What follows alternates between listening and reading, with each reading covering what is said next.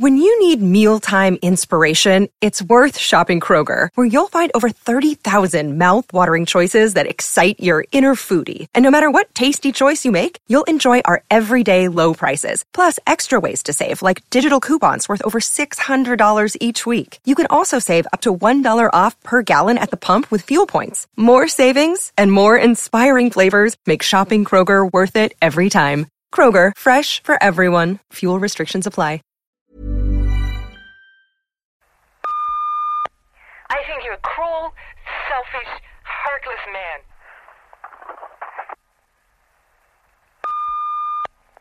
You're also blind, stupid, and inconsiderate. I deserve to be treated an awful lot better than you've treated me, and you know what? So does Dorothy.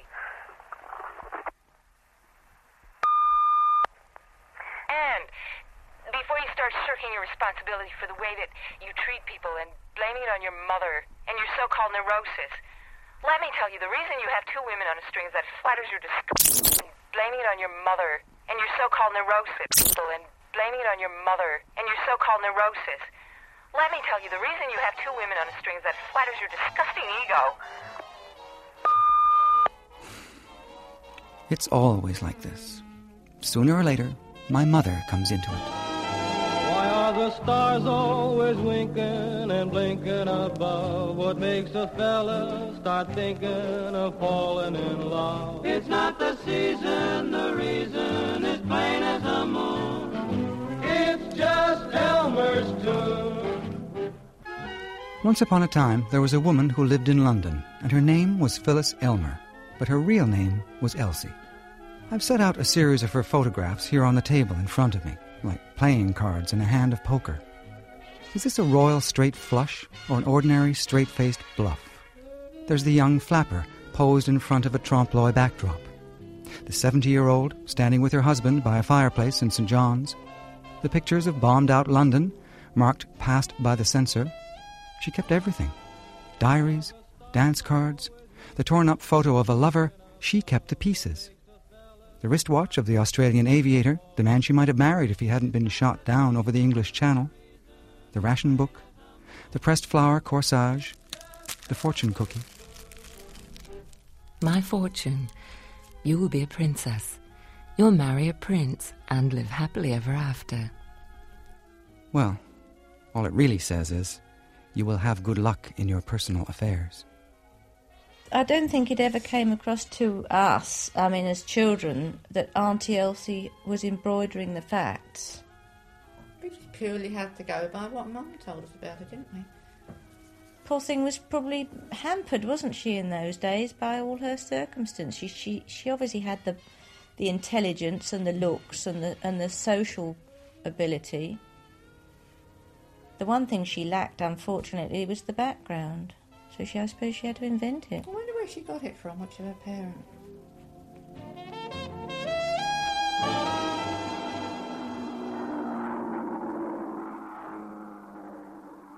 I think the most frightening was the buzz bombs. They were terrifying. You could hear them coming. You couldn't mistake it. It was a very clear sound. And uh, when the engine stopped, you knew. They cut out. They cut out. When you don't hear them is when they're about to drop. If you heard it stop, as it were. That's all, all there was to it. It was all right all the time you heard them going, but when they stopped, if it was anywhere near you, well, you knew you were going to get it. It was just such a bomb, she said, that blew up her past.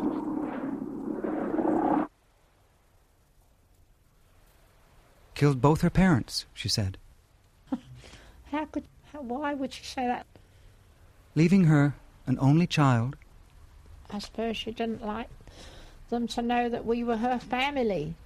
32 years old, blonde, single, in London, in World War II. And yet we weren't common. With no family to trace her footsteps back. We weren't nasty people. We weren't. We were just an ordinary little working class family. We didn't know that you never knew anything about us all these years. She just didn't know what to do about us. And that was it.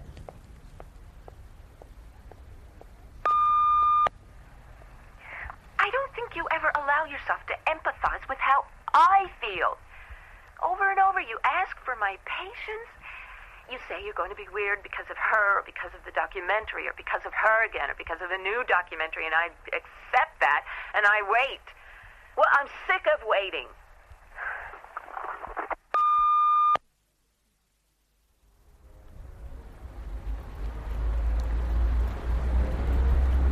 Excuse me, I'm looking for number 25 Gwendor Road.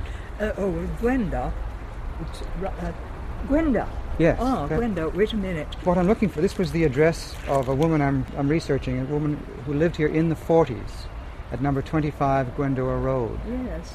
It's, see- it's as if it should be there, you see? Yes, well, those were all bombed. I mean, they, those have been like that for 50 years. That, that is not a natural green place. It's grown up since the bombing, and we had, what you call it, housing on it. Oh, because she Um, lived there in, I think, the late 1930s, early 1940s, perhaps Yes. 1940, What 41. Phyllis Elmer. Yes, I, I don't know the name. I've lived here for 30 years, but I know quite a lot of people round about. February 14th, 1939. Dear Miss Elmer, further to our recent interview. At the moment, I see no great scope for you on the exhibition promotion side of our business, but I am prepared to start you at £5 per week on the stand fitting side, with promise of an increase immediately you make good on it. If you accept, the sooner you can commence work with us, the better. Yours faithfully, Ewart Watson Exhibitions Limited, 19 Charing Cross Road. I mean, she would have had to have started work at about the age of 14. I mean, very few girls stayed on at school beyond the age of 14. And since the majority of families were hard up, I mean, she had to get out to work and get a job very quickly. And the actual material expectations of, of a young, intelligent, working class woman in the 1930s were, were, were very limited. Oh, she was wonderful. My sister. She was about 19 when she left home. I was only a very young child then. But my dad, I think he adored her. He always thought of Elsie as. But he felt he didn't fit in, you see. She had these friends that were. So they were definitely they were above us. She, she was she had a good life. She made herself a good life and met nice people, and we were just we were just ordinary working class people. Was that why she left home, do you think, to, to better herself? Oh yes, definitely. She wanted to be something better than that. To be staying at home and getting married to someone, you know, some local boy. Oh no, she didn't want that. I don't know where she got it from. I don't honestly. It must have been the family somewhere. Take what you do. It's the way hot she do it. Take what you do. It's the way hot she do it. Take what you do. It's the way hot she do it. That's what gets me so. Mama, mama. We are interrupting our program to bring you a news flash. The following official communique has been issued from 10 Downing Street. At 9 a.m. this morning, His Majesty's Ambassador in Berlin... Sunday, September 3rd, 1939. War declared 11.15. Air raid 11.30.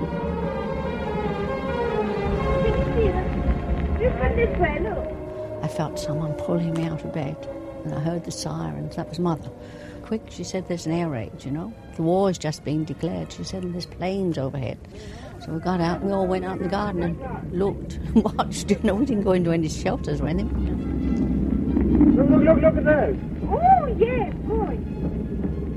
Oh, Stand look by, at the Betsy, behind them. Millions of The, the fair farmers Oh, yes, well, there's another one. I think they're bombers too. Look at that. Yes, they are. They're German bombers. But look at that. There's another one going. There's another one going down behind that car. Behind the cloud, The look. smoke pouring out of his.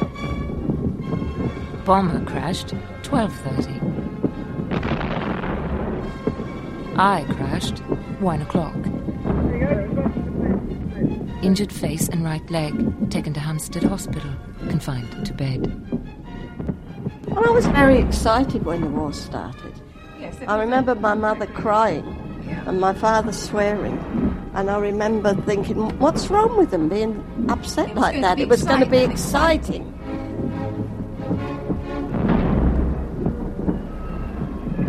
This went on, you know. I mean, we every night, you know, we used to have raids, you know what it's like. But Mum and I used to sleep underneath the table in the dining room because you felt safe underneath something, you know. And all I could hear was the ack-ack guns going off, big, big guns we had. you know, I, I said, I can't do this. I cannot be enclosed and can't see what's going on here. I'll go mad. And so I joined as an air raid warden.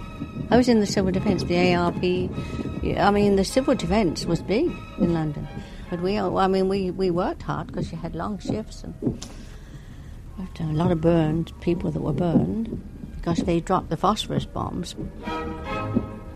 I went in the army because I felt that I wanted to fight for the country. We were with the uh, heavy ack-ack 3.7s and 4.6 guns. I was a sergeant in charge of about 100 girls. We used to plot the planes coming in. Well, of course, it wasn't. It wasn't normal living by any means. We, I suppose, we really ran on adrenaline. It was a funny kind of life to lead, well away from your parents, and um, well, you just didn't know whether you would be here the next week.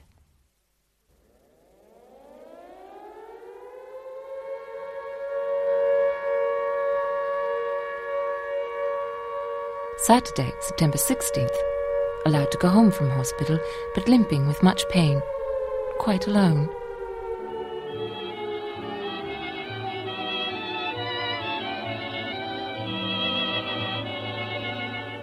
London pride has been handed down to us. London pride is a flower that's free. London pride means our own dear town to us, and our pride it forever will be. Are we here? Well, it's number 27. Want to come up for a cigarette and a drink? Oh, really? You must be awfully tired. No, I'm not. Come see my room. I've only had a place of my own for a week. It's a new toy. Saturday, September 23rd. Petrol rations started. Had dinner with Don after pictures. Saw The Spy in Black. Well, this is jolly. Sit down I'll get your drink. Thanks. The imaginative possibilities of growing up as a young woman, working class woman in the 1930s, were huge. Say when? Whoa. When? When? They were reading about romance, they were going to the movies and imagining lives very, very different from their mothers. If you think of the, um, I don't know, Jean Harlow or Marlene Dietrich, the heroines of the 30s, they weren't exactly domestic women and they weren't domestic romances. Would you be shocked if I put on something more comfortable? I'll try to survive. And the other very important thing was that this was the generation that was growing up with contraceptives, which were cheap and available. And you could imagine a life as a woman without a child every year. That was the absolutely crucial thing, I think. I want to be free. I want to be gay and have fun. Life's short, and I want to live while I'm alive. That's the way I feel, too. Hey, lady, when the day is dawning, see the policeman yawning on these lonely beats. Think I'd better go. Hey, lady, Bless you. I really should. Hear your footsteps echo in the empty street. Tuesday, Bill. Wednesday, Maurice. Thursday, Ernest. Friday, Dawn. Awful evening. Saturday, lunch with FH. Sunday, lunch with Edgar, concert with Bill, dinner with FH. Proposal of marriage from FH. Every blitz, your resistance toughening. From the Ritz to the Anchor and Crown, nothing ever could override the pride of London town.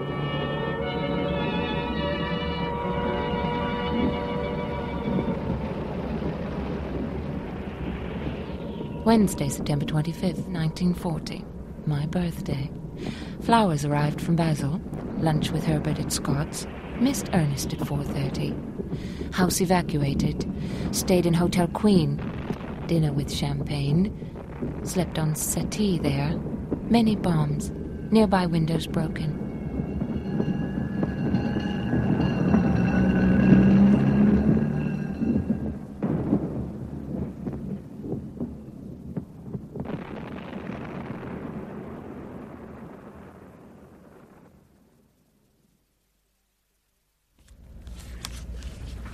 Have you seen that one before? No. No. Now, I think that's just before your dad uh, went off to war. So that's uh, That's Toby, uh, the Newfoundland dog. dog, yeah. And I remember standing very proudly on the front steps while uh, Dad took the picture. is that you there? Yes. But it's all so long ago, Christopher. I mean, uh, we're talking 50, 55 years ago when he went away. And 50 years ago when he came back. So it's. Um, the snap. The memories are snapshots. They're not a moving picture. Well, give me another snapshot. Um, I, I remember um, I remember the day he went off to war because I remember the men marching down Long's Hill. I guess I was five, and I remember standing on the sidewalk watching Lewis, and I had a red, uh, a red coat with a, a piece of red and white ribbon.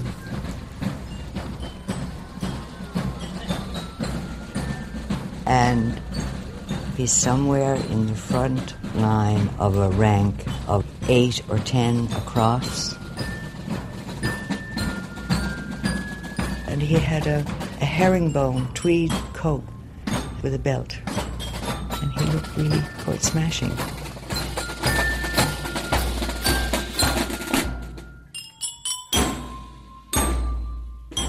But I don't think when my brother went off to war that I really had any sense of the danger. Just the feeling of, of loss and, as I say, the anxiety that it caused within the family.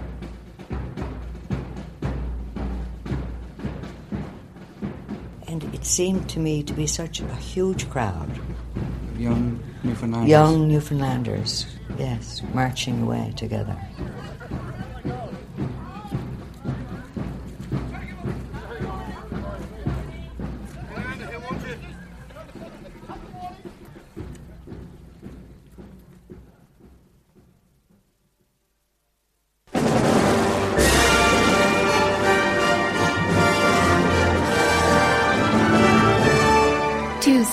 October 1st, 1940. Murray called at 4.40 and took me to a picture, Gone with the Wind. Dinner, and 11 o'clock on to Paradise Club with Veronica and Willie. Home together for late meal. We lay on top of bed, fully clothed, until the telephone rang. Feel terribly in love with Murray. Wednesday, 7 o'clock, Captain Basil Smythe, dinner dance. Heard Nightingale at 2 a.m. in Berkeley Square. Marvellous evening. She just had that way with her, dear, like some girls do. And some girls are attractive to men, and no doubt about it. She's very attractive, your mother. Thursday, met French officer. Dinner should have been at French club, but this place bombed. Very serious air raids all night. Fires burning. Renee stayed. Left at 5.30 in the morning. Oh, yes, it was a romantic time. You see, you were young. And, um, well, David on leave. Walked in park.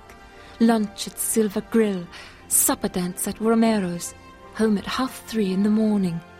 It was all great excitement, meeting people that we would never have known. People from New Zealand and Canada and Newfoundland and Australia, all the dances that you went to, you met all these kind of people.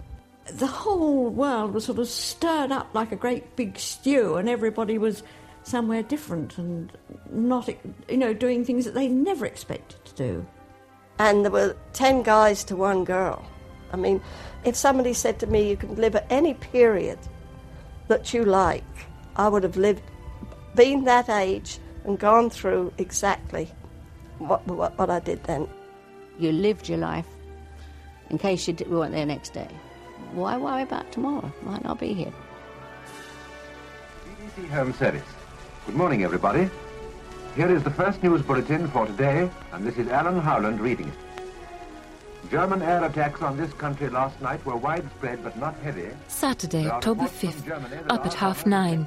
David is still asleep. Did shopping and tea at home. 61642, can I help you? Yes, I hope so. I'm calling from Canada. And Yep. I'm researching the Second World War. Okay. At half six, went to Overseas Club with Davity. And I have the wristwatch of an Australian flyer who was shot Right. down over the English Channel during the war. Okay. Bombs dropped very close by as we tried to leave. And there's a number and three letters engraved on the back. Right. And I'm wondering if you can tell me what they might mean. Waited for quiet period and went home with Davity after club people had been worrying us to go to the shelter. Fine. What three letters are they? ATP. ATP. Do you know the name of this part, this, this fighter at all? This? Yes, his name was David Fletcher, so it's not his, not his initials. No. Davity leaves at 12 Monday from St. Pancras Station, or what is left of it. Okay. Um, look, you'd have to leave it with me. I'd have to do some looking for you. I'll have to. I've got a book here on um, on military abbreviations. If you'd like to give me a ring, probably about four o'clock this afternoon. Sunday, November 23rd. David phoned and was so very sweet.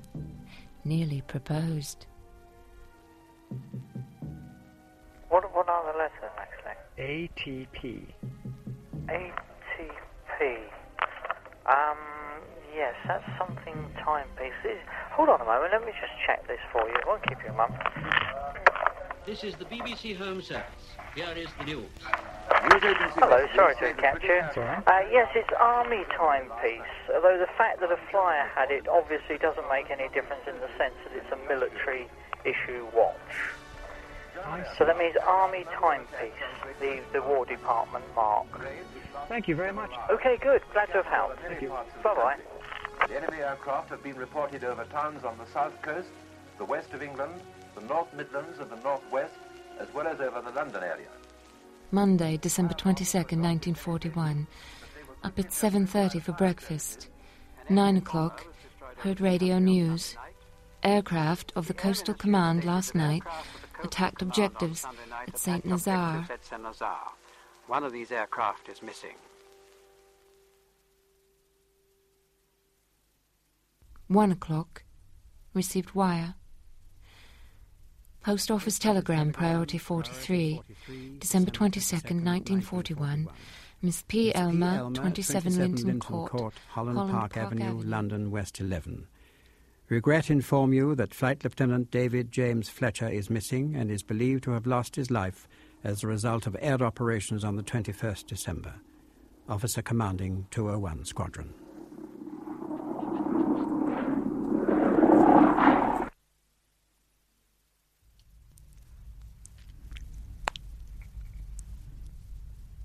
Tuesday, January 6, 1942. They've given me David's wristwatch, still on his arm when they pulled him out of the channel. Stopped dead at a quarter to four. Like him. ATP 55263, it says on the case. Swiss made. Stainless steel back.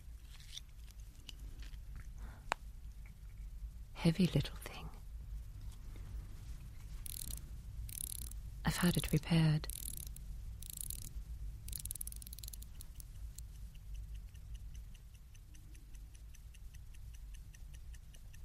Life goes on.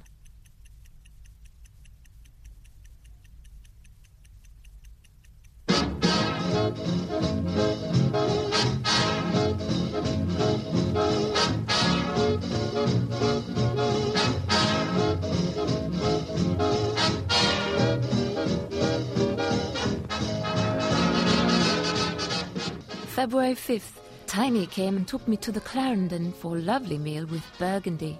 Home by half ten and then to bed. He's really grand. Three mm-ms.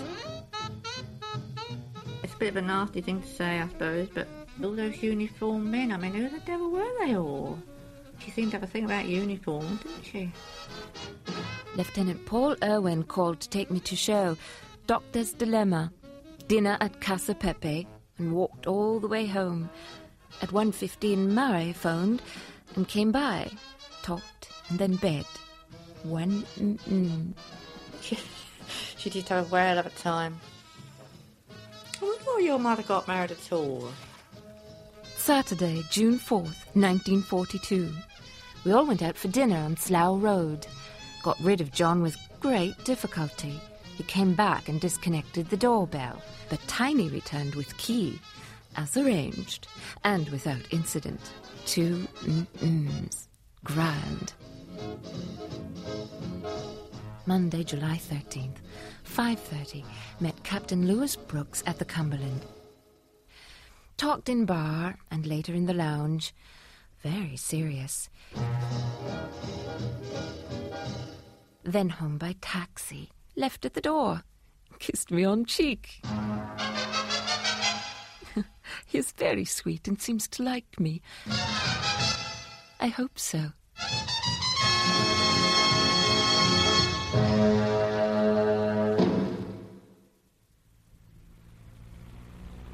He was a bombardier, I think, when I met him. Oh, beautiful curly hair, bit foxy, beautiful curly hair, tall, nice looking man, you know. He was very quiet, he's still very quiet, and had a moustache, and it didn't suit him at all. And somebody said to me, Well, what do you think about him? I said, Well, I suppose he wouldn't be too bad without that dead mouse under his nose. He came from behind me and asked me to dance. And he had Newfoundland flashes up on his shoulder. The rest of the, of the uh, station were all Canada flashes on the shoulder. But this man had Newfoundland on. He said, Well, it's a, I come from the country. It's Newfoundland. Monday, July 13th. 5.30, met Captain Lewis at the Cumberland. Proposed marriage in taxi to Cafe Royal. Talked for a long while, and he confirmed his love for me. Did not leave until the early hours. Very disturbed, but happy night. Newfoundland Sailor, part two in this radio series by Dr. Thomas Wood, introducing Commonwealth troops stationed here aiding with the war effort. And here is Dr. Thomas Wood. On my right is Captain Lewis Brooks of the Newfoundland Liaison Staff. On my left is Corporal Tony Onratt, now of the Canadian Army. What did you say, Captain, if I asked you what's the song above all others that would bring Newfoundland right into this very room? Well, Doc, I guess it's uh, the Ryans and the Pittmans. What do you think, Tony? Is that the one, uh, will rant and will roll, Captain? Sure, that's it. Oh, boy, let her go, Captain. She's a dandy. Well, sure rant and roll all together.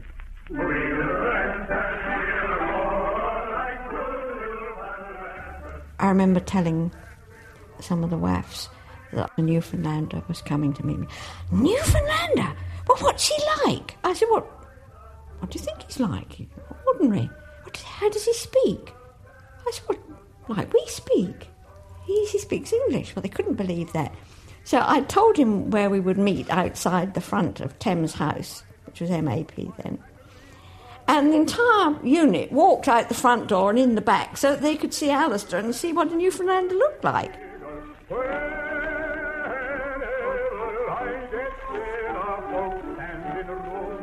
You know how English people mix, like we mix Australians and New Zealanders. We, we used to. Perhaps we don't so much now, but I mean, used to, didn't we? And you mix Americans and Canadians. Sorry, Newfoundland.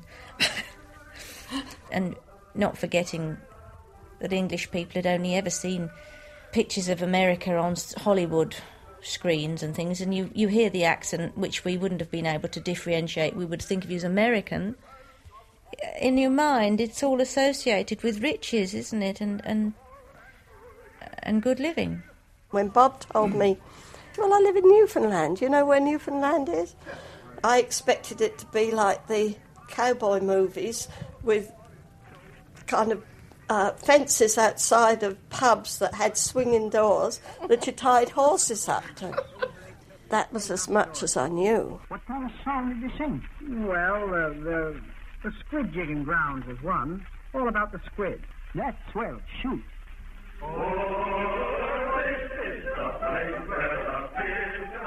Four o'clock met Herbert Masterson at the Grosvenor for tea dance. Met Lewis on the way. He was upset. Herbert proposed at the bus stop. Arranged to see Ring tomorrow. We always got the impression she must have turned down hundreds, you know, Barbara Cartland, that kind of thing, hundreds of suitors, and. Well, perhaps she did. I mean, obviously the men found her very attractive, but maybe she couldn't get them quite as far as the altar if they realised that her background wasn't the same as theirs, because the families would, would have. I mean, supposing she'd met up with the, I don't know, Earl of Strathmore or something or other, um, that would be fine, him taking her back to the castle, wouldn't it, the baronial hall? But if he wanted to go back to her place, it would be the laundry at Caxton Road. so you mean by, by then marrying out of the country? The, wouldn't know, would they? She could pull the friends over there, couldn't she? As she was a stranger to them, they would really think that she was a lady of Newfoundland. Mm. But we'd all know over here she was no first lady, so she wouldn't be able to keep it up, would she?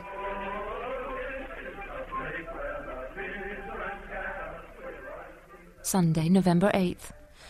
Engagement with Herbert broken off. Terrible quarrel, said dreadful things. Feel relieved that it is all over and I am free. Stayed home alone all day. Then phoned Lewis. That's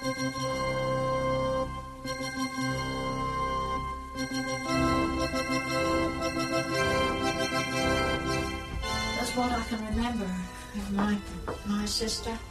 You ever see the wedding invitation? Oh, I say. I don't know if we got one of these. If we did, my sister's got it. Read it. Um, the pleasure of your The pleasure of your company is requested at the marriage of Phyllis, daughter of the late Mr. and Mrs. P. A. Elmer, and Captain Lewis R. Brooks. No, he wasn't. You see, that was what hurt him so. I remember now, because he wasn't the late. He was alive. You see what she would do. That's very sad. I remember this now, and how hurt he was about it. Why did he? She said, "Why did she say I was?" You know. But what could he say about it? And that's why we didn't go to reception. I know now. I remember now. Because she didn't want to. I mean, how could she introduce him as her father? And yet, my dad was a good old dad. Why would she do that? Because she didn't want them to know her family.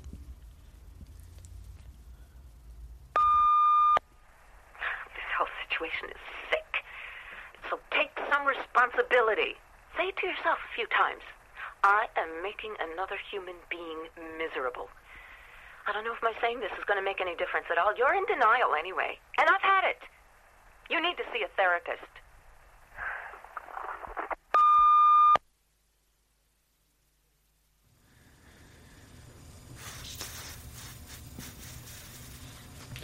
So, I guess the moral of the story is you got recruited in that family into the marriage instead of being able to be a kid in that family. Let's think about that for a minute. Why wouldn't you leave? Well, where would I go? I, there, I didn't have any other family. I mean, my mother always said that her family was dead, which wasn't true. I learned in later life, but I, I mean, as a child, I didn't know. My father's family, um, she was estranged from them. They, something had happened when I was a little kid, when she'd first um, stepped off the boat here. I, I, don't really know what it was. So I couldn't go to Aunt so and so or Uncle so and so. Where, where would I go if I did run away? Interesting. So leaving was not a ending relationships was not an option you had much experience with.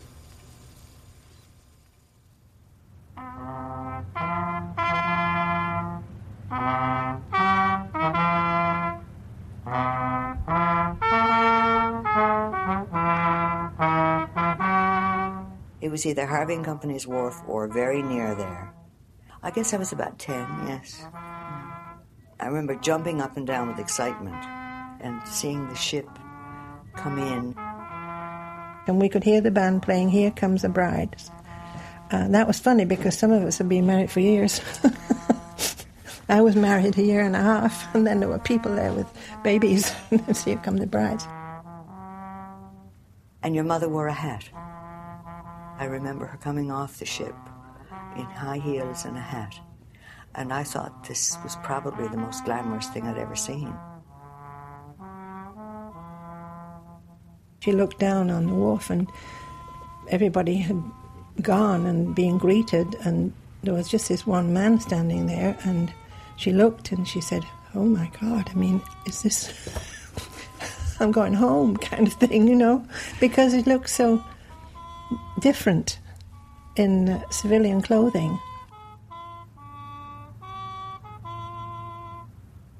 Fancy coming off a ship in, in high heels and a hat. It wasn't like the girl down the street.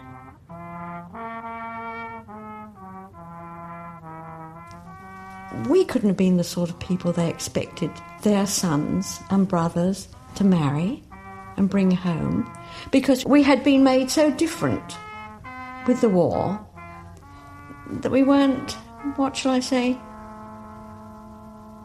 charming daughters in law. We always had the feeling that your mother was very disappointed in the type of family that she came out to, that we didn't quite live up to what perhaps she had either hoped was landed gentry or had been led to believe was landed gentry, although I, I, I don't know. But we always felt there was that sense of not quite being what she was either used to or, or expected us to be. They didn't really understand, I don't think, what it was, what we expected. Is it because they hadn't been through the war? I think that was a lot of it. No, they didn't fear for their life every night. But it, no, all the dreams that we had that we were going to make a new life and it was going to be splendid, they all went. No, Newfoundland wasn't for me. It wasn't that dream. I think the first fortnight I knew it couldn't be.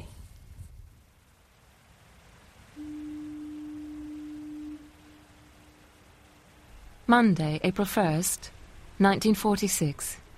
Very cold and snow. Stayed in all day. Tuesday, April 2nd. Stayed in all day. Very cold and slushy. Snow everywhere. Wednesday, April 3rd. Stayed in all day. Thursday, April 4th. Stayed in all day. Friday, April 5th. Rain, hail, ice, snow, and slush everywhere. Stayed in all day.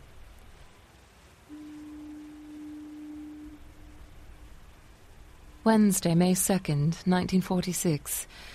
They accuse me of not trying to like people here. Gosh, but I feel a long way from home now. How I hate it here. But who cares how I feel? Having to live under such awful conditions and the weather so terribly bleak, what can they expect?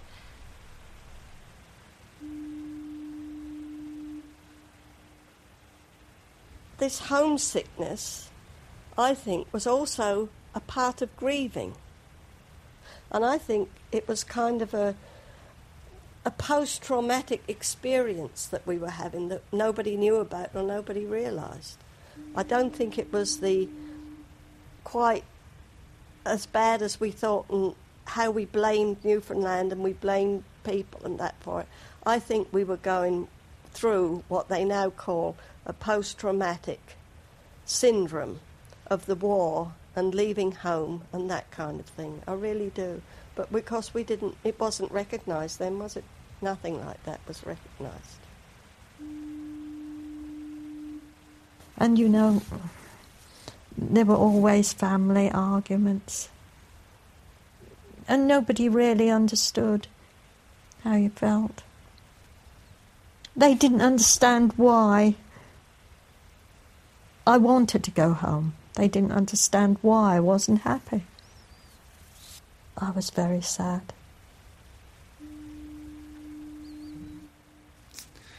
I felt if they'd separated, I guess they would have. Uh, They what?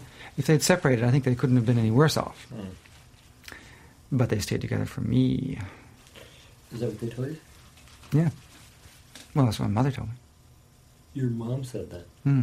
If it wasn't for you, I'd be gone. Oh yeah, my mother used to say, if it wasn't for me, she would be gone back to England. So the eight-year-old says, "I'd never do this. I'd never continually threaten to leave a relationship." I guess. Clever shit. So you promised yourself that you'd never keep this threat of abandonment going, and so you never do leave a relationship. Interesting little twist, though. I'm desperately unhappy. No future. No present. If you leave a relationship, you're injuring somebody else. I am keen for divorce. So do you think, of, how would you have gotten by if she had left? If she had stopped all the talk and left? To ship back with me. Sewing machine. Gramophone with records. I wonder. Coffee table. I imagine Radio. I would be more like some of my friends who Linen in boxes. are able to. I mean, I, I Red mat. Ironing board. know lots of people who are divorced Clothes and shoes. who don't exactly torture themselves about it. Seems to be something that they can handle and live through. I think I'd be more like that. I gotta quit for tonight. Hmm. Have you been listening to your tapes in between sessions? You asked for my commitment. You expected me to be committed to you through all of this crap, and you're annoyed with me now because I can't do that? I can't go on any longer like this. It's over. It's over. Goodbye.